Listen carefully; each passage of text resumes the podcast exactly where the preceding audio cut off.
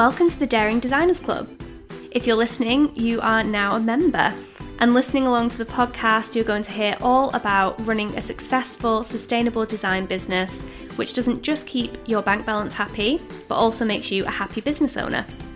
We're going to talk portfolios, design process, pricing, clients, admin, marketing, and everything that goes into running a design business, as well as mixing in some interviews with design experts who've done it all before.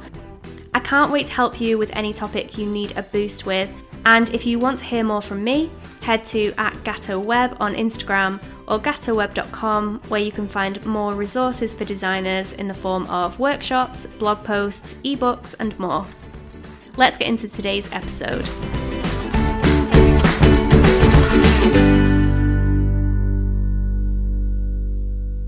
Hello, and welcome back to today's episode of the Daring Designers Club podcast. And today I'm going to be chatting about something that I love talking about with my one to one clients, which is thinking about the design business or general business shoulds. That's in a little quotation marks that you can't see right now because I'm not on video, but the business shoulds that you can definitely ignore.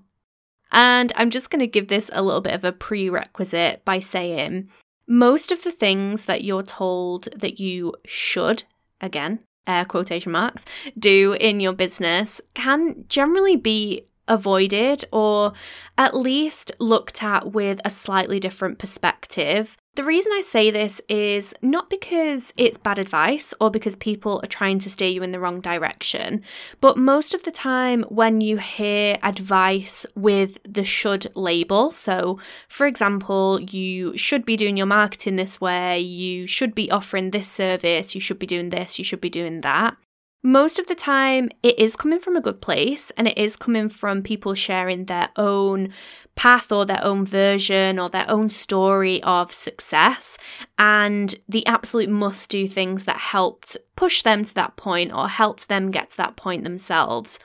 One thing I'm really, really passionate about is the idea and for me, the fact that everyone who runs any type of business, but obviously we're talking about design businesses, everyone has their complete unique path to success or complete completely unique path to wherever you want to be.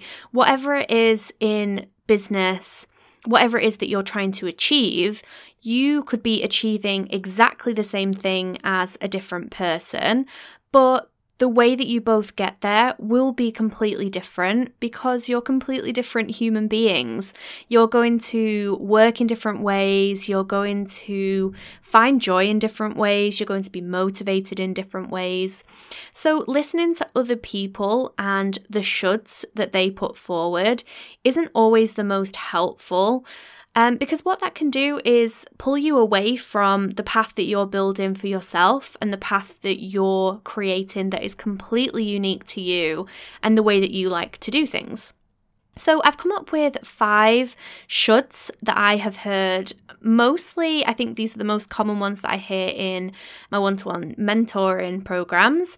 Um, but these are also ones that I have definitely fallen victim to in the past as well and have felt like I needed to build into my business. So, just a quick rule of thumb before we jump into the shoulds. I have become a bit more in tune to hearing when people are giving advice and saying that you should do something. And it's a really good thing to keep in mind when you're, you know, seeing other people's marketing materials, following along with other people's success journeys, and being inspired by different people. As soon as people say that you should do something, whoever it is, even if it's people, you know, people who really inspire you and who you love to look up to, like I said, it always comes from a well intentioned place, it's always well meaning, but it's always worth just taking a little bit of time to step back and think is this thing going to work for me? Is this going to be something that I'm going to enjoy? Is it going to get me to where I want to be, to my unique vision of success? Or is it actually something that potentially wouldn't work for me because I don't work in that way and I wouldn't be motivated by this thing and that doesn't sound very exciting or enjoyable for me.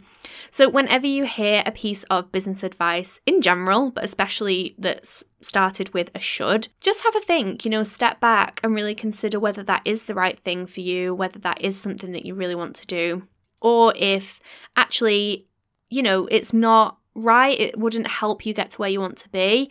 Or maybe you could just give it a bit of a try. You know, I'll try that out and see how it goes, but you know, it doesn't have to be a permanent part of your business. Okay, so let's jump in to the first should, and this is going to be one that you have heard absolutely everywhere, and that is you should use social media, probably specifically Instagram, for your marketing. And we hear this because Instagram, specifically social media in general, is an amazing place to be able to market your business, advertise your business. But it's not so crucial that it needs to take over your life.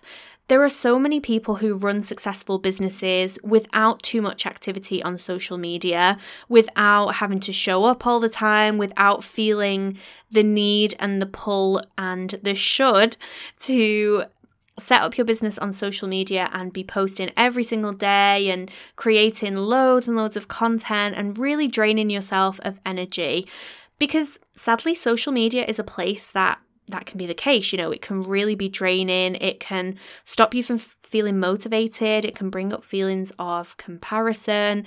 And sometimes it's actually has a detrimental effect instead of being the beacon of marketing that we're told it should be. I am actually going to specify Instagram from now on because I do think it's Instagram that we're told needs to be this incredible place where we have to show up and we have to be visible or we won't get any business. And really, it's just not true. And it could be that social media and Instagram is the trick to your marketing being incredibly successful. But there are so many other things that you can diversify into if it feels very draining, if it feels really difficult for you. Um, Pinterest, for example, is lumped in with social media, but it's really not a, a, social platform at all. It's more of like a content creation, search engine platform that's incredible for designers.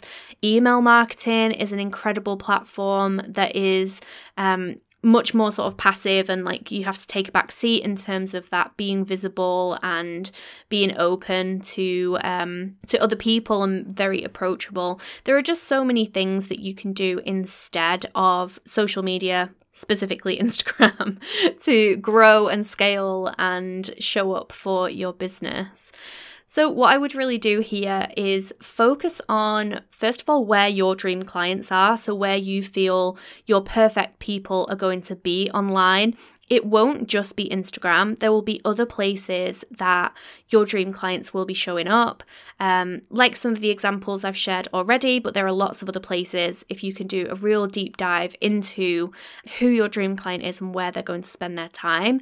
And also think about where you feel creative and where you feel motivated to create marketing materials and content for your business. It doesn't make sense to spend so much time stressing and pouring yourself into Instagram and social media and, you know, engagement if actually it is soul crushing and it feels really really difficult what you could be doing is spending that time doing something that feels feels a little bit more inspirational and um, easy to uh, work with and the time feels more worthwhile and can still get you exactly the same number of clients as Instagram or social media would as well. My next should is you should work traditional working hours at a desk.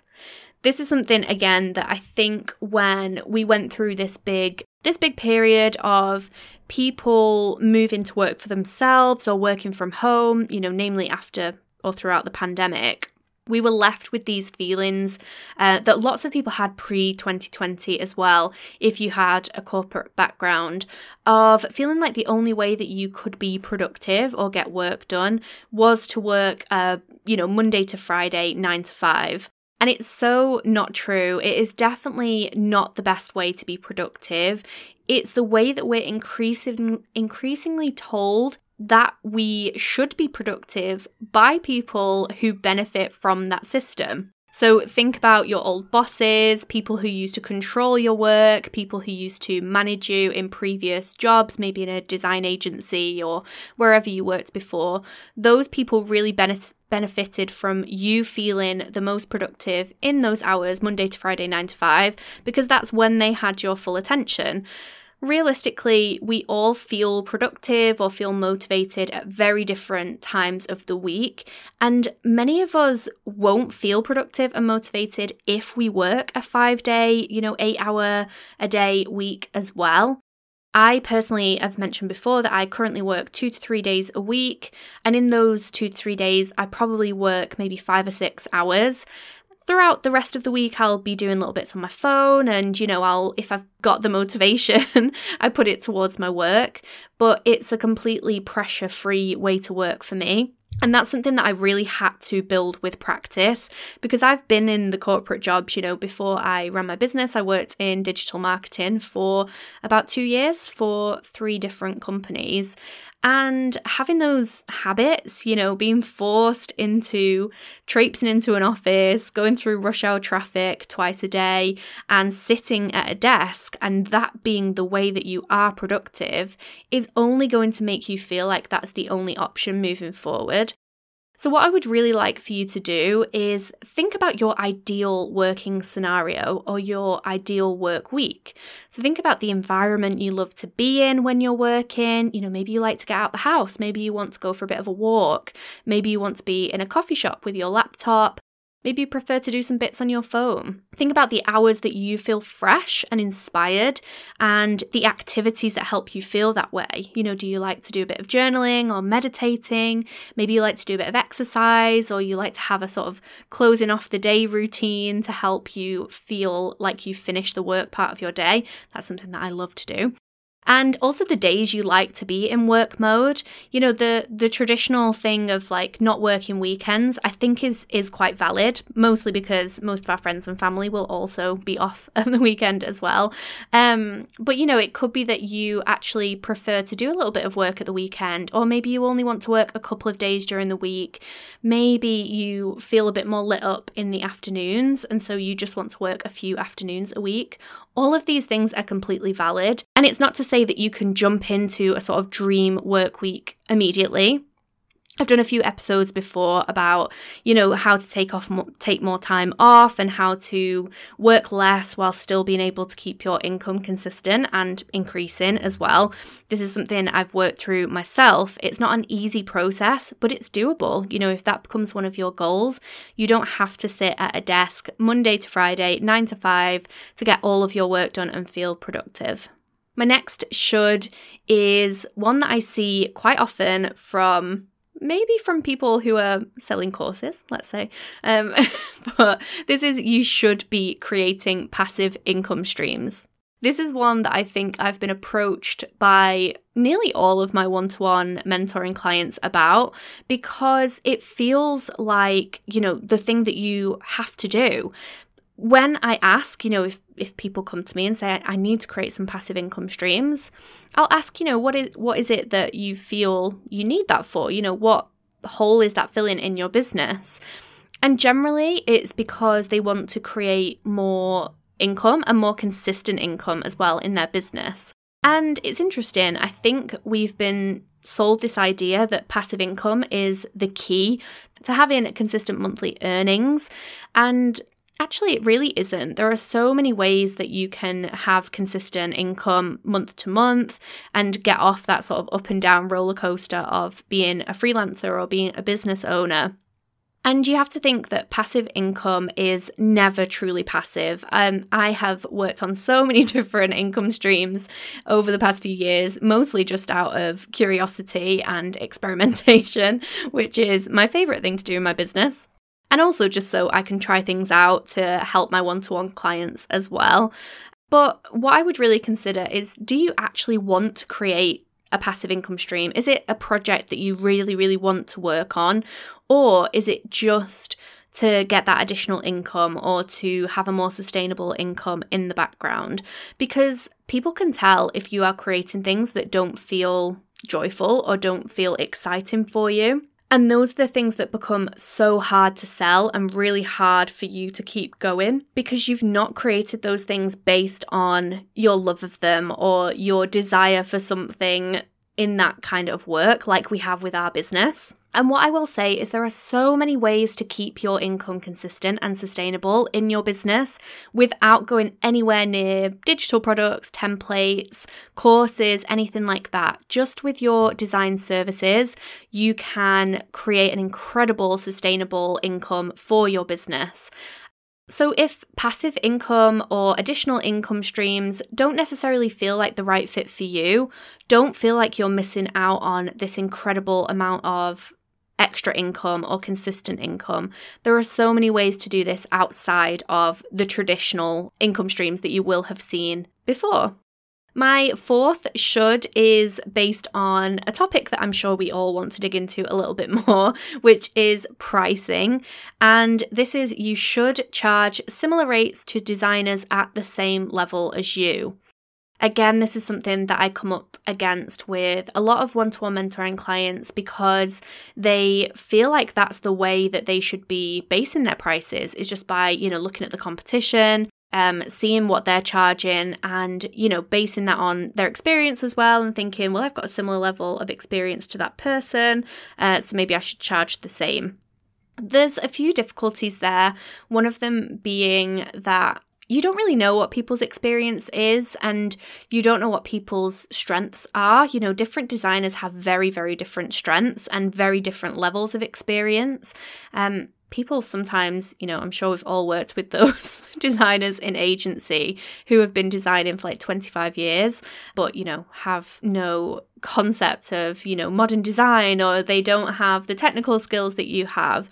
It's not necessarily about time, it's not necessarily about and it's definitely not about what other people charge.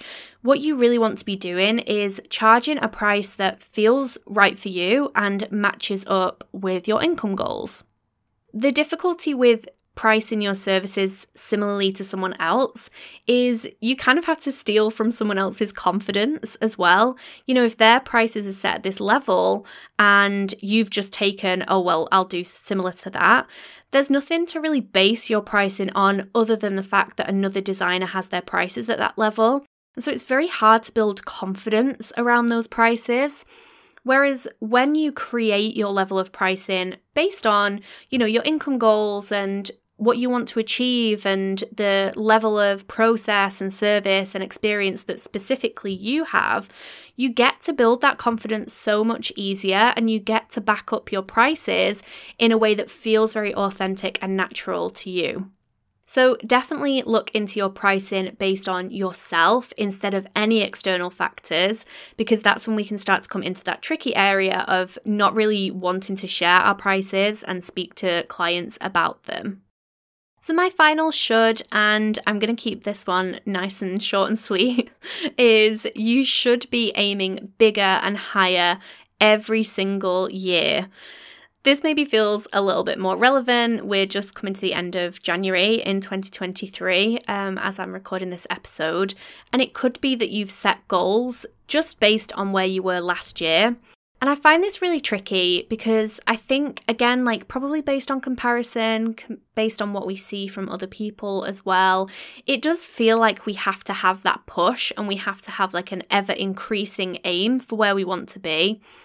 But the thing that's tricky about this is it kind of doesn't really take into account what we really truly want. And it could be that what you want is to earn more or to scale your business, and that really fits in with the big picture vision that you have for yourself.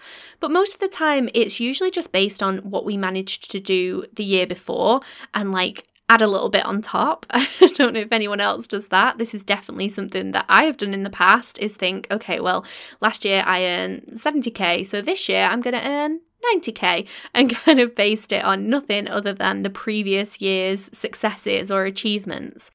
What I would really like you to know is that it's absolutely okay to have very similar aims and goals to previous years.